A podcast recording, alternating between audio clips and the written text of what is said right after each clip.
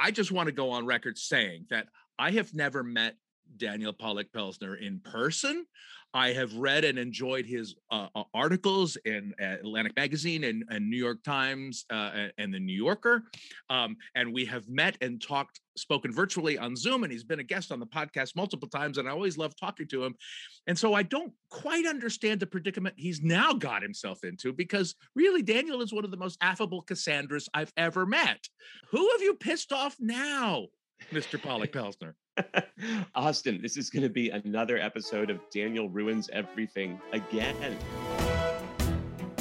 Good morning, good afternoon, good evening, whatever it is, wherever you are. I'm Austin Tishner, one-third of the Reduced Shakespeare Company, and you're listening to this week's Reduced Shakespeare Company podcast, now in its 15th year, number 763, Firing the Messenger.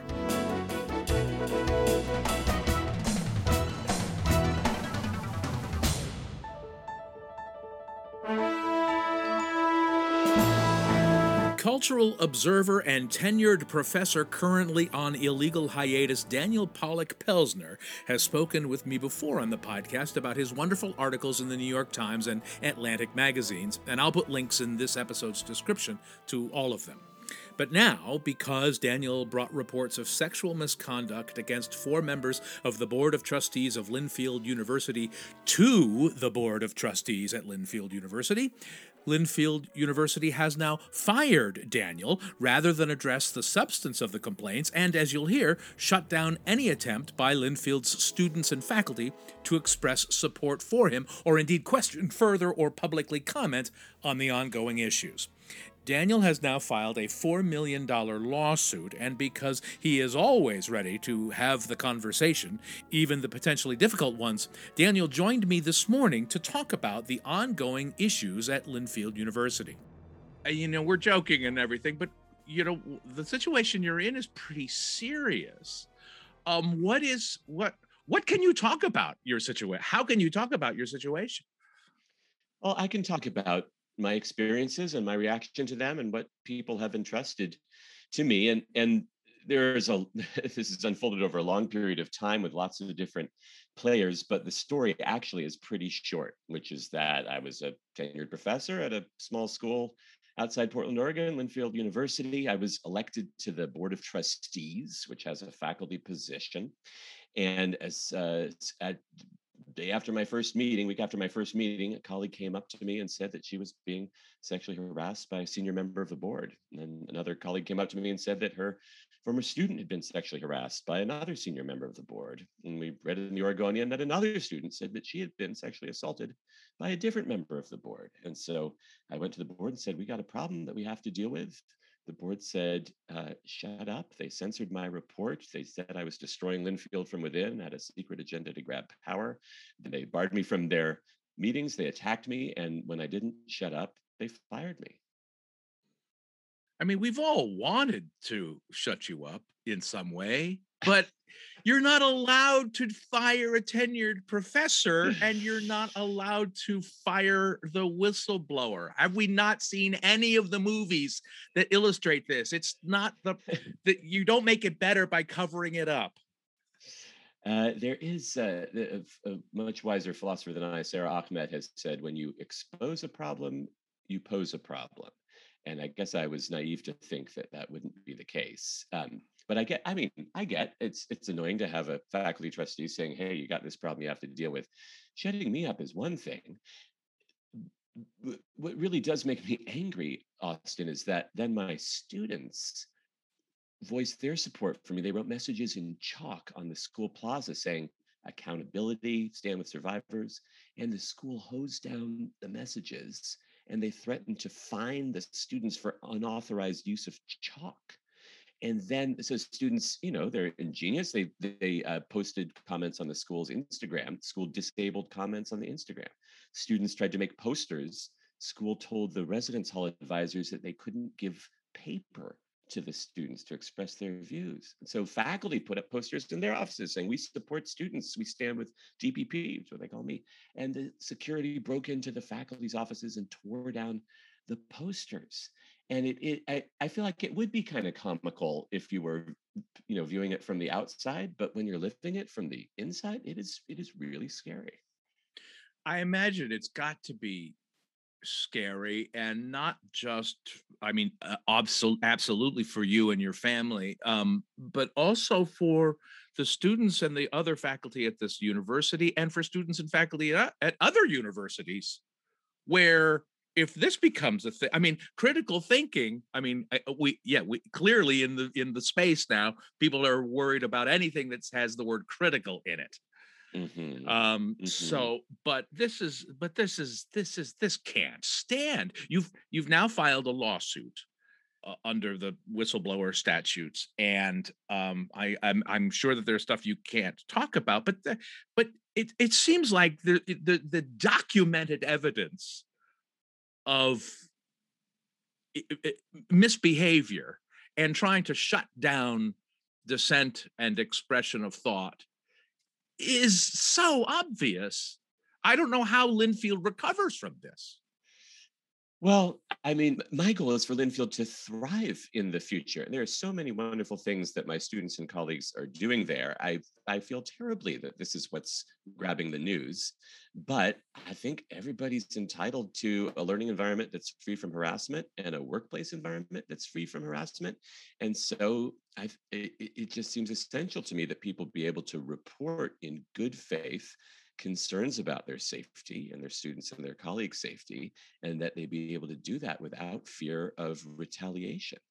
And I worked for 2 years within the school's official channels, sort of behind closed doors, trying to get the people in positions of power to recognize that. And finally, when they said that they would not adopt an anti-retaliation policy, and they would not denounce as inappropriate senior members of the board touching students and professors' private bodies without their consent, it seemed like we needed somebody with more power than I had to make those rules evident.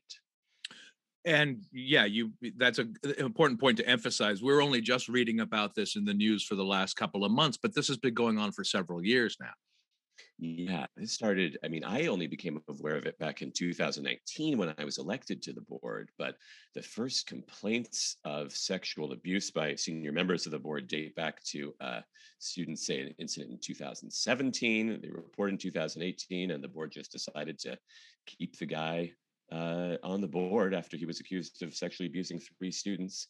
And then another student says that he sexually abused her, and he's now facing, I think, 8 criminal charges of sexual abuse in court. And when the chair of the board, he told me when he found out about this, his concern was, oh, that poor trustee, I knew he had a problem, but I didn't know it was this bad. And so I just learned the word himpathy from a Cornell philosopher, which is in sexual assault cases where the sympathy is for the guy who's accused of committing sexual assault rather than for the effect on his victims.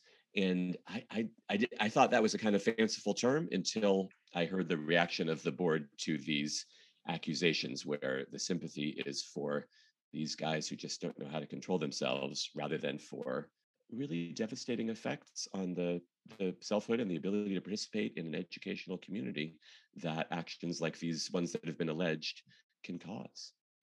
Well, and sadly, yours is not the only case. Nicole Hannah-Jones at UNC Chapel Hill, that has a happy ending because she's now at Howard, a fully tenured position at Howard. But also I know of an institution that I won't name that a theater, and I'm sure it's not the only one, that has canceled its season, because enough of the artists creating the season resigned in protest to the actions of the board and the inappropriate behavior, and I don't know the actual extent of it, of the board of trustees, who blamed the artists leaving, saying, well, the theater's gonna fall apart because of you.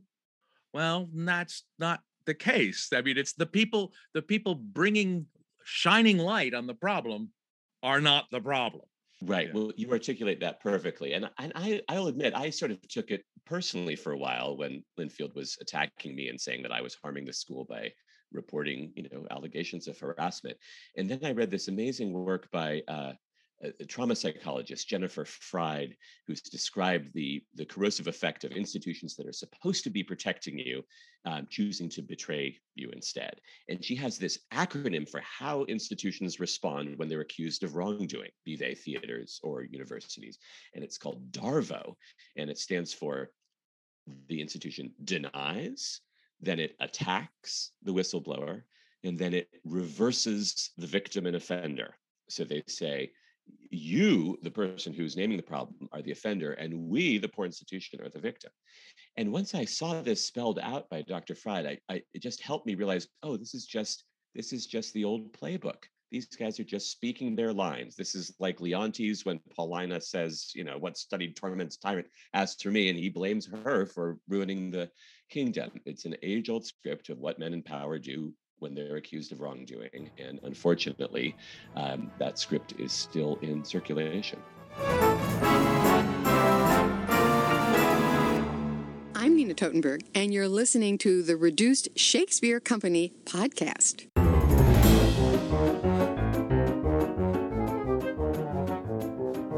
Where can you RSC the RSC? We are still the remote Shakespeare Company until this November of 2021. And next week, we should be able to announce the next round of actual live dates where we will be performing. Woohoo! Spoiler, it's not many, but it's a start, and we'll keep you posted on Facebook and Twitter about where we'll be performing after that. Now back to my conversation with Daniel Pollack-Pelzner, talking about what genre of play best represents what's happening to him now with regards to his firing by and lawsuit against Linfield University. I have been wondering, like, are we in a tragedy? Seems like we're in a tragedy, but tragedy ends with a total dissolution of the community, of the realm. And the comedies often have horribly misogynistic abuses of power. And then things are righted at the end when the misdoing is exposed. But I was thinking at least of that tragicomic model from the end of Shakespeare's career. And so, you know, Leontes runs amok with his abuses, and Paulina tells him the truth and he won't listen. And even the Oracle tells him the truth and he won't listen, and takes his wife dying and his, you know, son dying. And then figure of time has to come on, and what is it, 16 years have passed? Yeah. At the same interval in The Tempest, after Prospero has been wronged, he's on the island for 14 years. And I'm not saying that Shakespearean dramaturgy is a fixed calendar for legal proceedings, but it does seem to me, if this is our generic model, that when dudes screw up, it takes basically half a generation for people to even start to get to the point when some kind of healing or recognition can take place. That is, that's a long moral arc of the universe to stick around for. Well, and I don't like to think of you bearded in exile on an island for 16 or 14 years either. My wife doesn't like to think of me bearded either. It's a shared... You become even more rabbinical than you are in normally. But you're right. I mean, I tend to be a Pollyanna generally, but yes, yeah. If we do look at Shakespeare's romances, you know, there's something romantic and epic and hero's journey about the kind of situation you'll find yourself. And if we think of romances the way I do, which is that they're basically tragedies with happy endings, mm-hmm. That gives me hope for the resolution of your situation and other situations like this, he said, stupidly optimistically. Man, I hope so. Although the Shakespearean, that model seems to be, you know, you're trying to get out of the abusive ruler plot in Pericles. You got to go through a lot of ports of call before you can get back home to safety. And you've got a voyage ahead of you, I think, Daniel, is the point. Just get the bear ready for my exit, and I'll know when I'm coming home.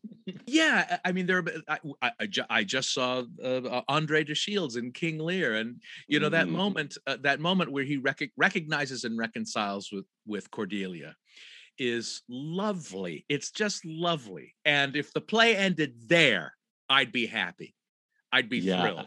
It continues on to its tragic conclusions, and I am on record as feeling that that tragedies are a much overrated genre in terms of what they can teach us. But I don't know how that fits with you. But anyway. Yeah, well, you could sort of see why the British poet laureate named Tate felt like he had to rewrite that ending so Lear and Cordelia didn't die, and Cordelia could marry Edgar, and the folks who live happily ever after. And we know that was kind of Shakespeare's source material in a way too, that he shocked his audiences by killing off his main characters.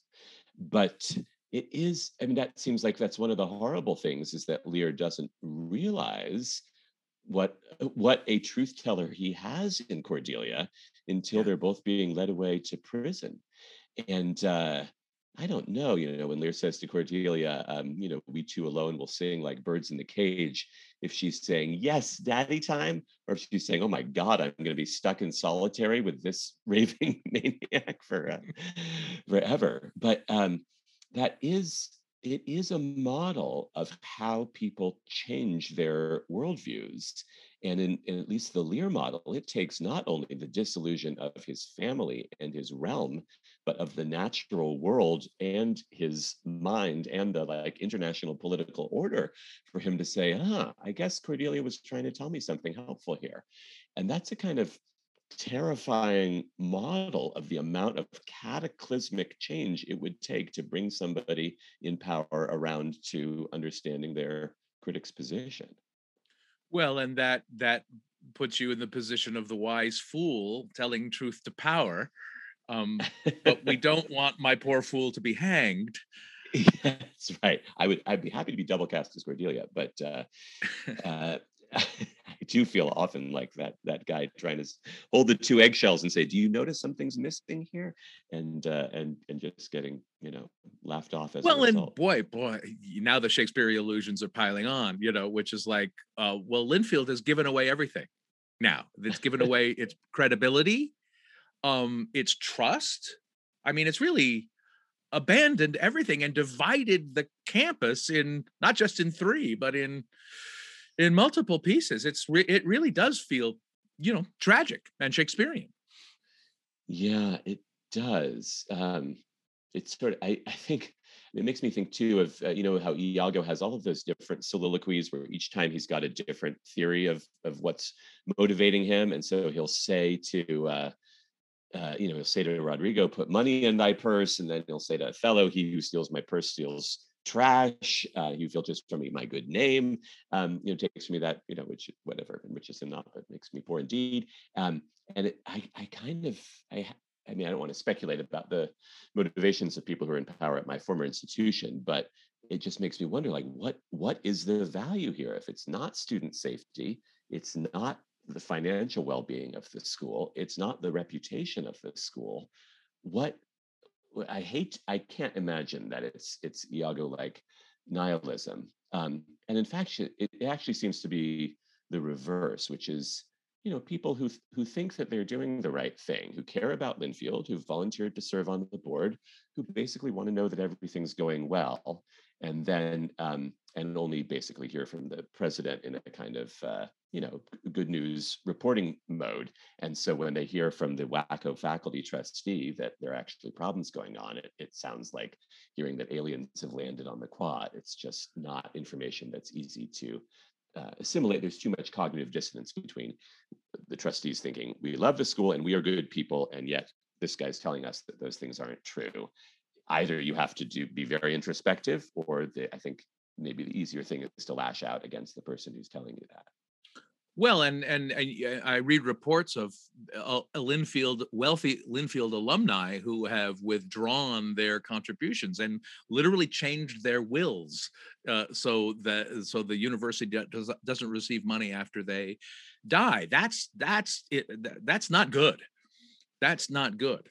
Right. Well, and I guess this does. I mean, it's helpful for you, Austin, to suggest these parallels, because there is something sort of Lear or Leontes like about these people around whom everyone else is saying, what are you doing? why are you persisting in this course? Why aren't you listening to the people who are providing evidence of the gap between the way you perceive yourself and the way the world is actually working? And, you know, in Shakespeare's era, part of the problem is unchecked monarchical power, right? These are, you know, before Louis XIV, but they're more or less absolute sovereigns unless some rival lords get a bigger army and can challenge them. And we sort of think that we've moved beyond that era of unchecked, unchecked rulers in a democracy. But there's a weird way in which a board of trustees of a nonprofit has no accountability to anyone outside itself. The positions aren't elected except by their own members. They can't be held responsible except by their own members. There's no higher authority that they report to. There are no checks and balances. And, you know, of course, there are differences between medieval monarchs and modern boards, and both can do wonderful things with the, you know, right resources and intentions. But if we think about that sort of Shakespearean exploration of what happens when people have unchecked power and don't have to listen to the voices of their critics, that's not where happy endings come from. Well, that was going to be my next question. Is there a romance-like happy ending for you? Can you envision a situation in which you would return to Linfield? Is that something you even want? Well, I love teaching. I love my students. I would love to be back with my colleagues. And the thing that's both heartened and kind of wrenchingly moved me most, Austin, over the last few months has just been hearing from my students, both the lessons that they've taken from my classes and the fact that that they won't be cowed, no matter what means of communication and protest Linfield takes away. Of course, you know, 22-year-olds are more savvy about communication than bureaucrats, and they're going to find another website, another forum to speak out. And I had this amazing student, Ian, you would appreciate this, Austin. She was in my Shakespeare class when all of this stuff about the Board of Trustees started coming out. And she was herself a sexual assault survivor who had complained to Linfield and felt that Linfield had not taken her concerns seriously. And she was going to be starring in a production of Measure for Measure at Linfield, playing Isabella. And for her final project in the Shakespeare class, she did Isabella's soliloquy after Angelo abuses his power, right, and says, "I'll spare your brother if you sleep with me." And she says, to whom should I complain? Who can you talk to when it's the person in power who's the one abusing the power? And she did this speech beautifully. And then she wrote her own version of the speech that she wished Isabella could give, not just to Angelo, the corrupt deputy, but to the Duke of Vienna, who's abdicated his responsibility and who has, in essence, enabled a predator like Angelo to have the potential to abuse his power. And she holds, in the student's own speech, she holds the Duke accountable. So I was so impressed that this student could turn her own personal tragedy and a communal tragedy into a way of rewriting the script that we've inherited about how men use their power and giving voice to a woman who was not going to take it and who was going to speak up against it. And that's the educational world I would love to be in. That's it for this week's Reduced Shakespeare Company podcast. Having discussed the Shakespearean parallels with his situation, next week, Daniel Pollack-Pelzner and I will continue the conversation by examining what specific musical theater examples illustrate his situation, along with a conversation about the film of In the Heights and Schmigadoon on Apple TV+. Send us your powerful truth-telling via email to feedback@reducedshakespeare.com. You can also find us and interact with other fans on our dedicated podcast page on Facebook @RSC Podcast, on Instagram @Reduced Shakespeare Company, or on my preferred platform on Twitter @Reduced. You can also follow Daniel on Twitter @Pollack-Pelzner, and you can follow me on Twitter too @Austin Tishner, and I hope you'll check out my new website, The Shakespeareans. There you can find more information on how I can help you with monologues, presentations, and writing projects. Check out theshakespeareans.com and my Patreon page, patreon.com/Austin Tishner. Thanks as always to Norma Ray, Matthew Croak, web services by Ginger Power Limited, music by John Weber and Garage Band. Our random fan shout out this week goes to Carrie Vanterbeek. No reason, it's just random.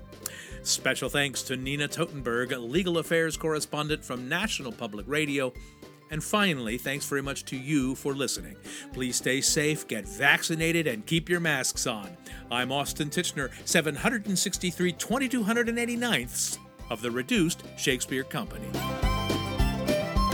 Well, then maybe the bard we should look to for advice and encouragement during this period is Whitney Houston, who sang, "I believe the children are our future. Teach them well, Daniel, as you have done. And watch them lead the way." Oh my God, I just want to dance with somebody someday again. Austin, you have been there for me when they were coming after me for Mary Poppins. You were there for me when the controversy swirled around West Side Story. You're here for me now as I was fired at Linfield. I am starting to think you're bad luck. This podcast is a production of the Reduced Shakespeare Company, reducing expectations since 1981. Go to reducedshakespeare.com for performance dates, actor bios, email newsletters, and so much less.